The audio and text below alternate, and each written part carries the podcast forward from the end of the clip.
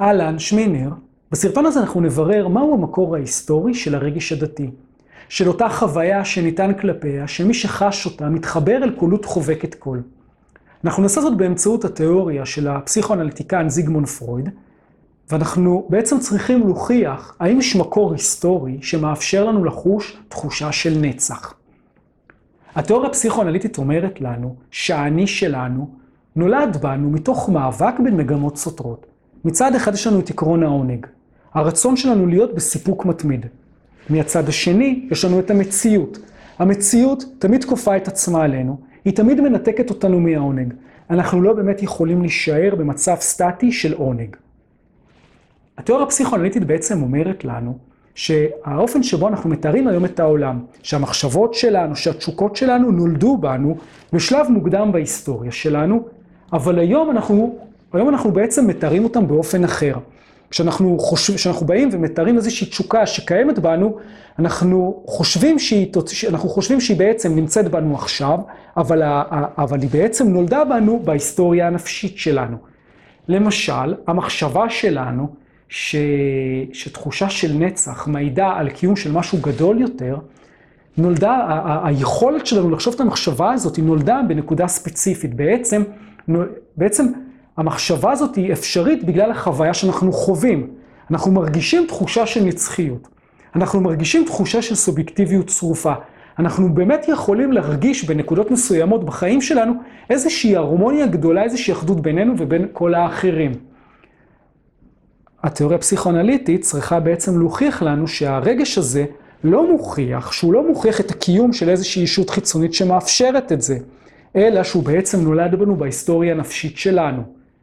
שזו נקודה מאוד מאוד קריטית בהתחשב, בהתחשב בכך שכל התיאוריה הזאת היא מבוססת שהאני שלנו, שהעצמי שלנו, שהאופן שבו אנחנו מתארים את עצמנו, שהאופן שבו אנחנו חושבים את עצמנו, בעצם נולד בנו, כמו שכבר ציינתי, במאבק בין מגמות סותרות.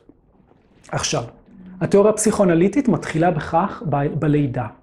הילד, כשהוא רק נולד, עדיין אין לו אני שקיים בו. עדיין הוא נמצא במצב של קולות מלאה עם האימא שלו.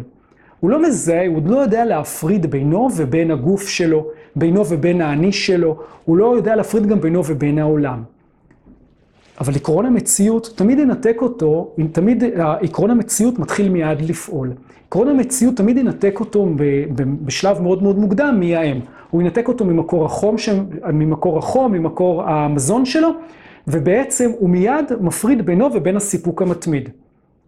השלב הראשון של התפתחות האני, אומר לנו זיגמונד פרויד, בשלב הראשון הזה, הילד בעצם מתגונן, והוא יוצר עולם זר ועוין, שכל הדברים שבעצם מונעים ממנו את הסיפוק, הוא שם אותם שם, בשביל שהוא יוכל לשמור את אותו עולם טהור של סיפוק. הוא רוצה, הילד רוצה, הילד פועל כל הזמן בשביל להיות במצב של סיפוק מתמיד. אז בשלב הראשון הוא מסוגל לעשות את זה על ידי כך שהוא מייצר עולם חיצוני שהוא לא שלו, שהוא זורק אותו החוצה, שהוא זורק לבפנים את כל מה שמנתק אותו מהעונג. אבל השלב הזה הוא, הוא קצר בזמן. הוא קצר בזמן בדיוק משום שיש, שמיד בהתפתחות של הילד מזהה שיש מושאים שהוא לא יכול לזרוק אותם החוצה ממנו. הוא לא יכול, הוא לא יכול לבוא וכל דבר שקיים בו, כל, כל, כל דבר שמונע ממנו אה, סיפוק, לזרוק החוצה. כי הוא מגלה שיש לו תשוקות למושאים חיצוניים. הוא מגלה בעצם, הוא מגלה בעצם ש, שיש דברים שהוא רוצה, אבל הם חיצוניים, והם לא מתאפשרים לו. בשלב השני הזה שאנחנו עכשיו מדברים, נולד בילד מה שאנחנו קוראים סבל. נולד בו סבל בדיוק משום שהוא רוצה משהו חיצוני שלא מתאפשר לו. עכשיו, אנחנו יכולים לתאר את שני השלבים הראשונים, את, ה, את הסיפוק המתמיד, את היצירה של עולם זר ועוין שאנחנו זורקים אותו החוצה, ואת השלב הנוסף של הסבל דרך הרעיון של האהבה. הרי מהי אהבה? אהבה, אהבה כן, של, של אנשים בוגרים היא התלכדות בינינו לבין אדם אחר, שאנחנו מאוד מאוד אה, נמשכים אליו, שאנחנו מאוד מאוד רוצים להיות איתו. בשלב האהבה, השלב הראשוני של האהבה, אנחנו יודעים שאנחנו שני גופים שונים. אנחנו יודעים שבעצם אנחנו נבדלים. אבל אנחנו מרגישים שאנחנו, בעצם שאנחנו נמצאים בשלב האהבה, אנחנו נמצאים בשלב הרמוני, שבו אנחנו כל הזמן רוצים להיות ביחד. שאנחנו, למרות השוני בינינו, השוני בין הגופים, אנחנו מרגישים את עצמנו שלמים כאשר שאנחנו נמצאים עם הצד השני. זה השלב הראשון. בשלב הראשון הזה, אנחנו כמובן יכולים לייצר עולם זר ועוין, שאליו אנחנו זורקים את כל הצרות של החיים שלנו, את כל, ה... את כל מה שאנחנו רוצים החוצה, בשביל שאנחנו נישאר באותה הרמוניה שמספקת אותנו. אבל כמובן שאנחנו לא יכולים להישאר באותה הרמוניה שמספקת אותנו, בגלל שאנחנו, בגלל שהחיים תמיד צריכים להימשך. עקרון המציאות תמיד ינתק אותנו מההרמוניה שבתוכה אנחנו נמצאים. אנחנו צריכים תמיד באיזשהו שלב להיפרד מהבן או הבת זוג. זה יכול להיות פרידה קצרה, זה יכול להיות פרידה, אה, פרידה סופית. עכשיו, ברגע שאנחנו נפרדים בפרידה סופית, שאנחנו הצד שבעצם לא רוצה להיפרד, או שאנחנו נפרדים לזמן קצר, נולד בנו סבל. למה נולד בנו סבל?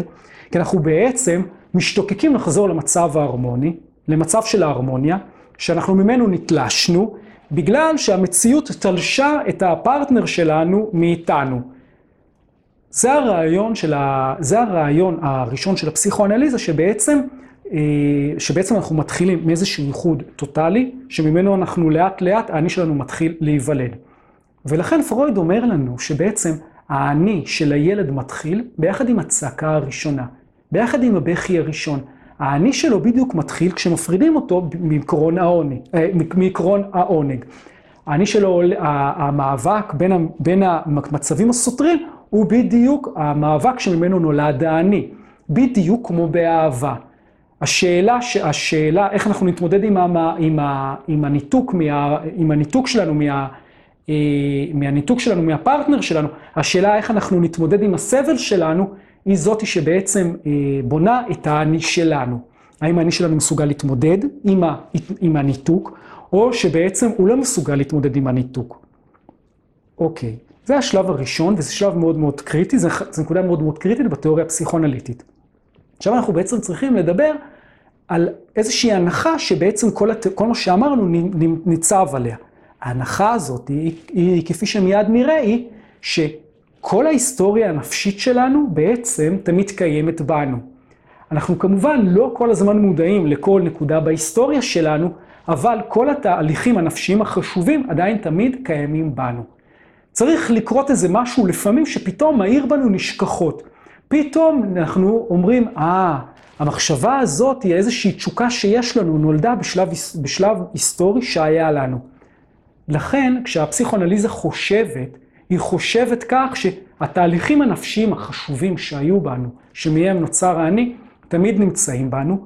כמובן שהם נמצאים ונראים לנו והם גלויים לנו, האופן שבו הם גלויים לנו שונה ממה שבעצם אפשר אותם.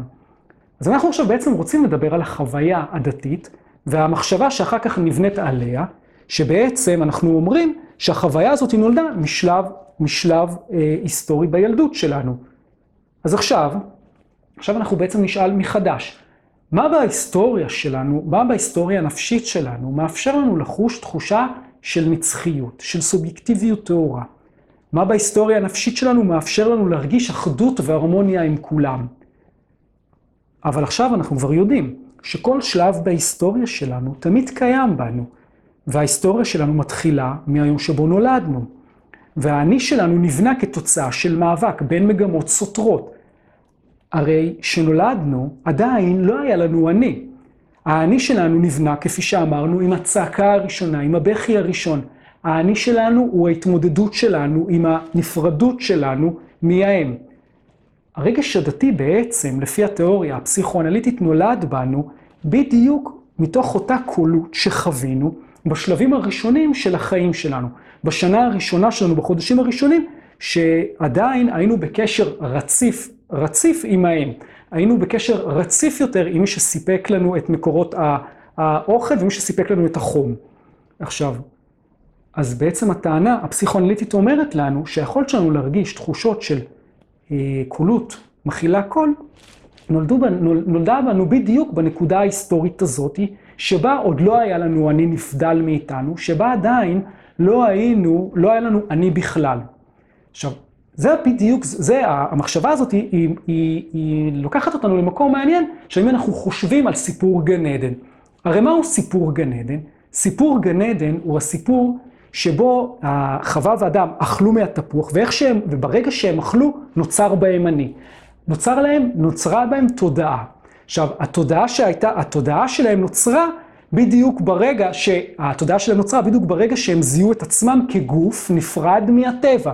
ברגע שהם זיהו את עצמם כגופים נפרדים. ברגע שהם זיהו את עצמם כגופים נפרדים, הם כמובן נזרקו מהסיפוק המתמיד, הם נזרקו מגן עדן, הם נזרקו מהיכולת להיות בסיפוק אה, מתמיד, בעונג מתמיד. הם בדיוק נזרקו כשהם הם, הם הבדילו את עצמם בינם לבין העולם, בינם לבין הטבע, בינם לבין אלוהים. אז זה בעצם המקור של הרגש ההיסטורי כפי שפרויד מבין אותו. המקור ההיסטורי הוא בדיוק הנקודה שעוד לא היה בנו אני. שזה מה שמאפשר לנו עכשיו להבין שזיגמונד פרויד אומר לנו שבעצם הצורך הדתי הוא צורך ילדותי. הצורך הדתי נולד מתוך הרצון שלנו לחזור למצב הראשוני. הצורך הדתי נולד, הילד שרק התנתק מהם, עדיין לא היו לו את הכלים הנפשיים, לא היה לו את היכולות, את המסוגלות להתמודד עם הזריקה שלו. הרצון שלו כל הזמן לחזור אליהם, הוא בדיוק הרצון שלו לחזור אל הרגש שהוא הרגיש סיפוק מלא, אל הרגש שבו המציאות אף פעם לא נתקע אותו מהסיפוק המלא. הרגש שעכשיו אנחנו יכולים להגיד לכאורה, הרגש שלפני הזריקה מגן עדן. הרצון לחזור למקום הזה, הוא בעצם מה שגורם לנו ליצור את הרעיון של אלוהים. זה בעצם הרעיון, הוא בעצם מה שמאפשר לנו, הרעיון של אלוהים. הרצון הזה לחזור לגן עדן, הרצון הזה, הרצון הזה שיהיה מישהו גדול, שיש לו את היכולת להחזיר אותנו אליו, ולתת לנו, ובעצם לתת לנו את כל מה שנלקח מאיתנו, את כל מה שנלקח מאיתנו, זה בעצם הרצון הראשוני של הילד. בגלל זה פרויד אומר שהאלוהים, האלוהים, כל המערכת הדתית, היא, היא, העתקה של השלב שבו הילד רצה לחזור אליהם, ובעצם זה שלב של העתקה. אז עכשיו אנחנו בעצם יודעים איך אנחנו יכולים, מהו המקור ההיסטורי שמאפשר לנו לחוש רגש של אה, סובייקטיביות צרופה, רגש של נצחיות. הטענה, הפסיכואנליזה מראה לנו שעצם זה שאנחנו מרגישים נצחיות לא מעידה בהכרח שיש ישות חיצונית. היא מעידה אבל כן בהכרח שהיה שלב בהיסטוריה שלנו שבו התחושה הזאת נולדה בנו. תחושה שנולדה אפשרה בעתיד משהו אחר. מחשבה שקיימת כאן התאפשרה ממה שהיה כאן. עכשיו, מה שיפה במחשבה הזאת בשבילנו עכשיו, היא שעדיין, שכן קיימת בנו היכולת הזאת, כן קיימת בנו היכולת לחוש עונג, כן קיימת בנו היכולת להתענג על העונג הזה של, ה, של סיפוק מתמיד. כן יש בנו תחושה של אה, תחושות טובות, תחושות, אה, תחושות חמות, ברגע שאנחנו חשים את התחושה של נצחיות, ברגע שאנחנו מרגישים את הסובייקטיביות שלנו. העניין הוא כמובן שאנחנו יכולים, כשאנחנו מבינים את המחשבה הזאת, אנחנו יכולים להגיע לסיפוק הזה בדרכים שונות. כמובן אנחנו יכולים להגיע לזה דרך האהבה, ואנחנו יכולים גם להגיע למקורות האלה דרך אה, סרטים טובים או ספרים טובים, דרך יצירה.